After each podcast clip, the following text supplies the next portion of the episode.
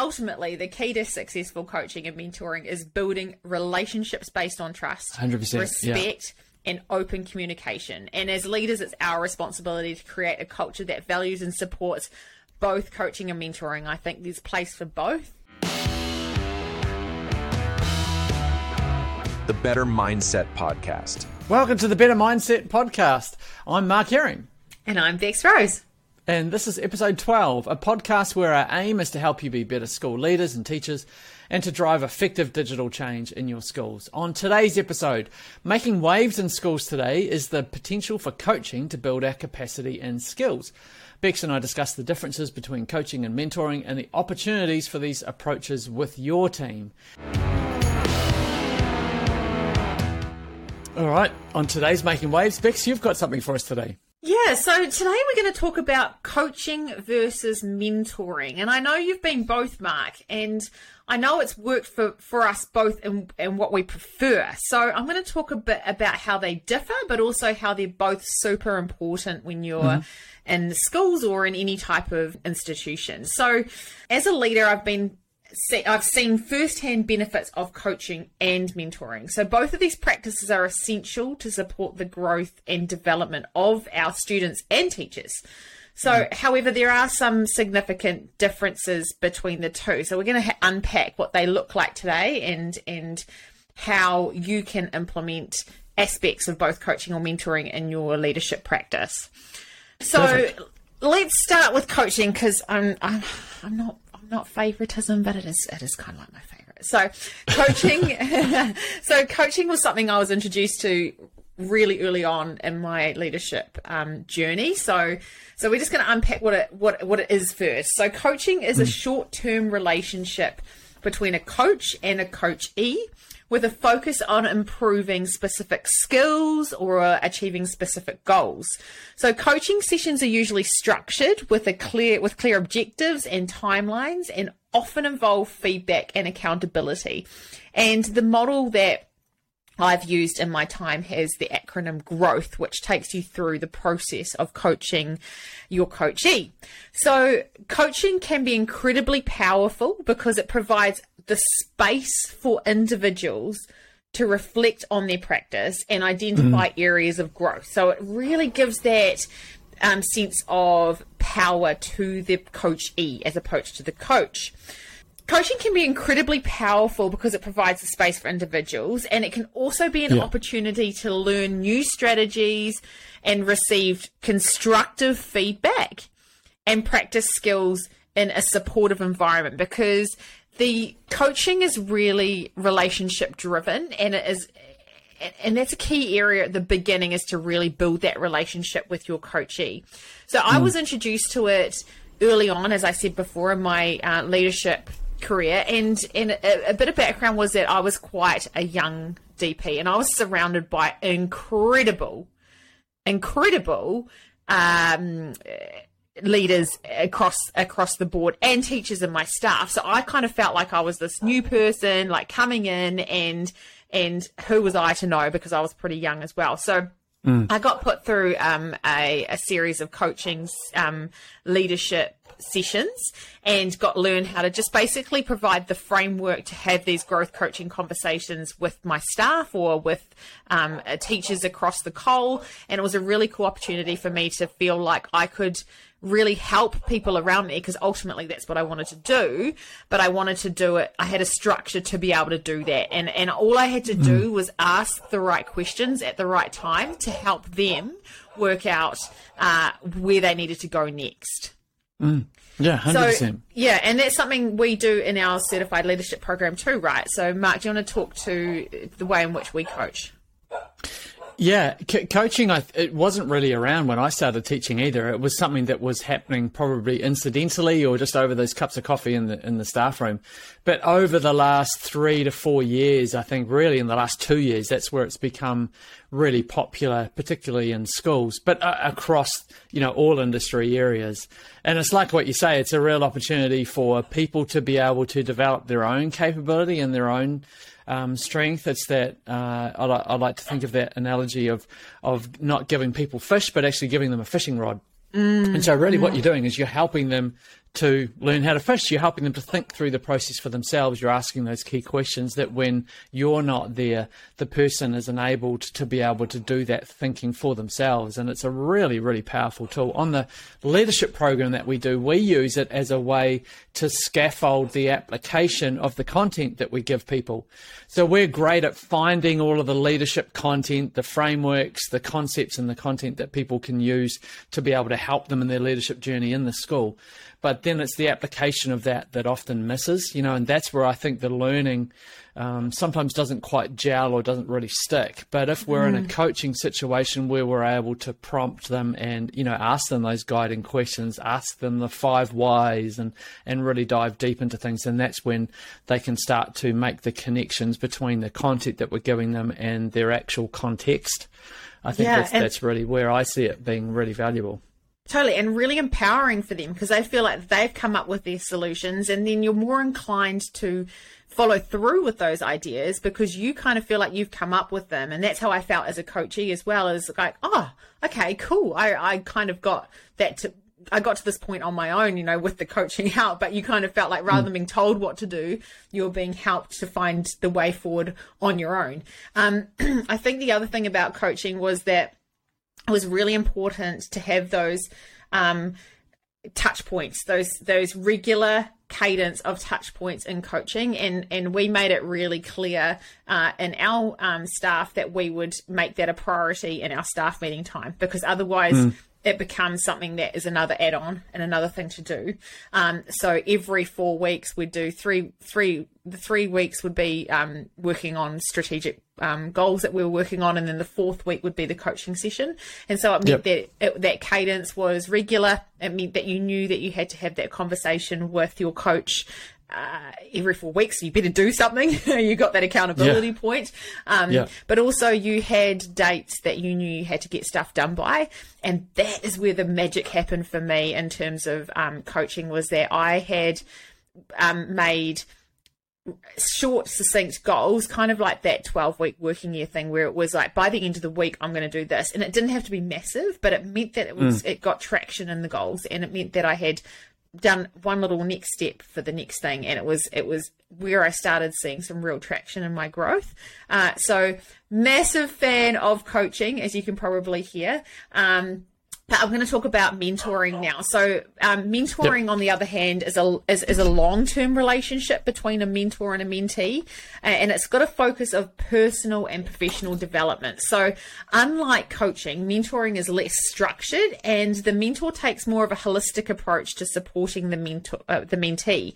So mentoring right. can be inf- incredibly beneficial because it provides people with a role model and a sounding board. And I know that at the like beginning principals always get their their um their their mentor to begin with, and it just gives them, mm. you've been in this scenario before. Like, tell me what you did in this moment. So mentors can offer that guidance and support and advice based based on their own experiences and expertise. So the mentees, they're the mentees, not mentees, mentees, often develop that sense of loyalty and trust towards their mentor, um, which yeah. can be powerful motivator for growth and development. So there's a there's that real sort of like sense of, I don't know, um, looking up to them and, and, and really trusting what they have to say and really trusting uh, that they're giving them advice that are going to help them in their own space. So the question is, I guess, have you have you been what what do you think mark? Like you've been probably in both situations. Um, how have the uh, experiences differed for you? Like what's something that you can take from from mentorship that perhaps you uh, do in your own leadership um, practice as well? Yeah, there's a, there's a couple of thoughts. One is I think it's it's really easy to get the two mixed up because they are mm. so similar in, in the way, you know, effectively it's a conversation and it's a contact point with another person. Um, and, and I think sometimes when you're in a coaching situation, you might be mostly coaching, so asking questions. That's how I would define it. Because um, I remember, I, I, remember having to ask somebody a while ago, you know, what's the difference between coaching and mentor? I didn't really mm. kind of mm. understand. We were new to coaching in the company, particularly. Uh, but but really, you're actually doing both sometimes. You know, you might be in a coaching phase, but then there's a mentor situation that might take over. So there's a, a conversation where you you are in a place to be able to give advice, or you know, this is what I did when I was in that place, or have you thought about, you know, those types mm. of questions. So, mm. in any one particular conversation, whether it's formal or informal, it might be conversational and coaching based, but then you might flip into mentoring mode, and then vice versa as well. Sometimes I think the best mentors who have been there, done that, blaze the trail, and they are guiding someone, you know, along their pathway. They may using a may use a coaching approach. So mm. I think it can can kind of depend on you know the situation and the experience levels of the people involved, but I, I think from a leadership perspective, when when we're working with leaders in schools, usually they're engaging with us as a company because they want to see some change. They want to see, uh, you know, digital transformation in their school. They want to see some innovative practice. They want to improve their culture. Uh, they want to improve their processes and systems and those types of things. So there's some change element that they're trying to get you know, into their school. What we often hear as a default system is that as leaders, they think, right, I need to get this change happening. I'm going to give them some content and some training. So I'm going to get them all in a room and I'm going to give them what they need. And then that will affect the change. And there is a time and place for that. But I think a lot of leaders aren't recognizing the power and potential of the coaching, mentoring approach to really develop some internal capacity in your team. Because there's so much power that can that can be gained by little touch points over a period of time where people are continually being brought back to a goal or being guided and scaffolded in that way. And I, I think as as leaders, if we're able to find a way in our schools to set up uh, you know, a formalized, structured coaching approach where you have two people connecting, whether they're two two teachers that are colleagues, you know, that are coaching each other, and you need to give them training to be able to do that. But you know, give them guiding questions, those types of things. Give them the time, like you were saying, in a meeting space.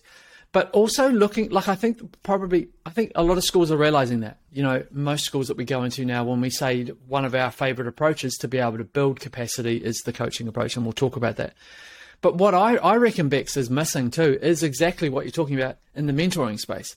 I don't know that we're giving those experienced teachers, the teachers who I would sort of describe as the lead teachers in the school, the opportunity and maybe the the permission to be connected with those younger teachers, those inexperienced teachers, in a way that mm. can guide them and, and put them into that formal mentoring process. I wonder if there's a trick there that we're missing in the schools for that to be able to be a thing.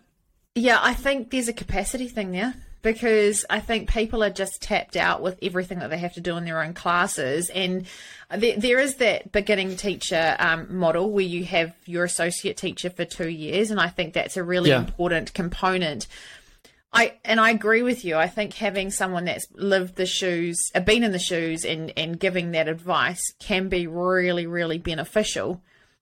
But I have to admit, when I had when I had yeah, it's how you do it. It's like, and it's mm. also war stories don't work. War story, hearing war stories over and over again, and this is what happened. And also, think about even five years ago when we were in schools to what we're doing now. Times have changed, and they're changing yeah. super fast. So your context that you had when you were a beginning principal would be completely completely different to what they're dealing with today like completely yeah. different. And so, so yep. there is there is that whole, uh, yep, you've been you've you've been a principal for 25 years. That's awesome, but it was very very different when you started being a principal to what it is today. Like think of even just the communication with parents. Think of the the way that parents interact with schools mm. 25 years ago than they are today. I I just truly think that that that mentoring does yeah, it definitely does have its place, but also coaching can really draw out the best in people and draw yeah. out you know you give yeah you you you're in the role for a reason as as a teacher or as a in leadership. So you've got the ideas there somewhere. And i think the coaching draws it out because it gives it that space for you to think. Because Right, that's yeah, it's not very yeah. it's not very often that you actually have that time to really think about your practice or pedagogy your goals. You're kind Mm. of like i'm doing this and i'm doing this and i'm doing this. And then i'm in a mentor meeting i'm hearing all the things that i need to do and you're like how the heck am i going to do that? And then you have to you know Mm. so it's it's that space that i think is the key component to really make it work. Yeah i i'm in two minds actually. Um i do look up to people though. I must admit like coming into this role was very different to what I tra- I was a trained teacher and now I'm hmm. working in a completely different facet of a career you know like it's completely hmm. different. And I've got a best friend who I talk to and he he rolls me through a whole bunch of different things in the business world. And if I didn't have his voice in my head or hmm. his his his learnings across uh, the business side of things, I'd be screwed. I, I love listening to what he has to say, and he in that mentor Yeah. role. So, and that's not coaching. That's just telling me the ins and outs of business and what Yep. happens in business. which is space. mentoring. Yeah, which is mentoring. So Yeah, yeah, I, Mm. I, agree, I agree with everything you're saying. I, I think it's about using the best of the both approaches. And so, you know, like you're saying, because the context is continually changing and we're facing different challenges, like the challenge that all teachers are facing with AI and how you Mm. how you move through that landscape. Nobody really knows what that means. So there is nobody who can mentor you through that effectively. Yeah. And that so that's the place of coaching, I think. That's you know, being able to ask questions, you know, well why is that an issue? Okay, tell me mm. more about that. What does that mean for you? What are the implications? You know, digging deeper, though all of those mm. coaching techniques. Mm. But I think I think the place that mentoring has is like you were saying with your friend in the business space. If you're able to connect with experienced educators who may not have faced the same challenges that you're facing, but they're able to help you apply the same principles that guided them through the challenges that they Yeah, faced that can help you with this. You know, so if it's principle based or values based of things like putting the student first Mm. or thinking about the long term vision or, you know, about considering all stakeholders, all of those types of things that sometimes as leaders in the modern school we can forget. You know, like we Mm. like often it's so easy to forget about listening to parents and taking their consideration on board. Mm. You know, um, it's so easy to forget about the fact that you know we need to put students first because we can get caught up in everything that we're doing. You know, where we have demands of curriculum and assessment needs and all those types of things. Um, so, So, yeah, and I it's, get- it's about both of them working together, isn't it? Yeah, yeah. So I think that ultimately the key to successful coaching and mentoring is building relationships based on trust, 100%, yeah. respect, and open communication. And as leaders, it's our responsibility to create a culture that values and supports both coaching and mentoring. I think there's place for both. When I was feeling coached, I felt the sense of urgency and pressure to improve specific skills or achieve specific goals. And I appreciated that direct feedback and accountability that came with coaching. But at times it mm. could be a bit intimidating. Or when I was mentored and coached through my career, I can say from personal experience, there's a big difference of how I was feeling mentored versus how I was coached. I mm. could look to the mentor for guidance and support. I appreciated the wisdom and insight that came from my mentor's years of experience, and I often felt inspired or motivated by our conversation. So there's definitely there's definitely a need for both. They're very invaluable in both ways, and as a leader, I think it's important to recognise the unique needs of each individual and provide them with appropriate support and guidance to help them grow and develop. Very cool. Excellent. Mm. Thanks, Bex. That's great. Cool. All right, episode 12. Bex, what are your final thoughts before we wrap? Yeah, so in this podcast, we looked at the key differences between coaching and mentoring. So, coaching typically involves that short term, goal orientated approach where the coach guides the coachee towards achieving the specific outcome. While mentoring involves a longer term relationship focused on developing the mentee's skills, knowledge, and sharing experiences and offering advice. So, coaching is more directive with the coach asking questions and providing feedback, and the mentoring is more supportive with the mentor offering guidance and acting as a sounding board. But both coaching and mentoring can be valuable approaches for personal and professional development, and understanding the differences between the two can help individuals choose the approach that best suits their needs. If you're after some of the links or resources that were mentioned, or if you want to reach out to us, uh, connect with us, if you want to do some coaching with us, us or, or develop your own coaches, we'd love to hear from you. Have a look in the show notes and you'll see some of those links. And also make sure that you subscribe. We we publish every Wednesday, and we're up to episode 12 now, Bex. We're getting closer to that magic 21 number. You know that people, when they reach 21, you've reached the top 1% of all podcasts. So Let's we're do well this. over we're over halfway there. We're getting there. If you know someone who'd get some value from this podcast, uh, whether it's the coaching discussion, the mentoring discussion, share the podcast with them. Send them the link. Let them know about it. Uh, retweet some of our social posts. Uh, Hmm. We'd love to get the word out there. And hit the share button uh, to be able to do that. And subscribe to us, like we said before. And lastly, if you have questions or anything you'd love to share with us, uh, email us at team at usingtechnologybetter.com. We'd love to hear from you soon. And one last little call out if you'd like to jump on a live coaching call, if you've got some some issues that you're grappling with, we'd love to have you on a future segment of Coaching Yes. Call. Um, so we'd love to hear from you as well. See you all next week. See you later.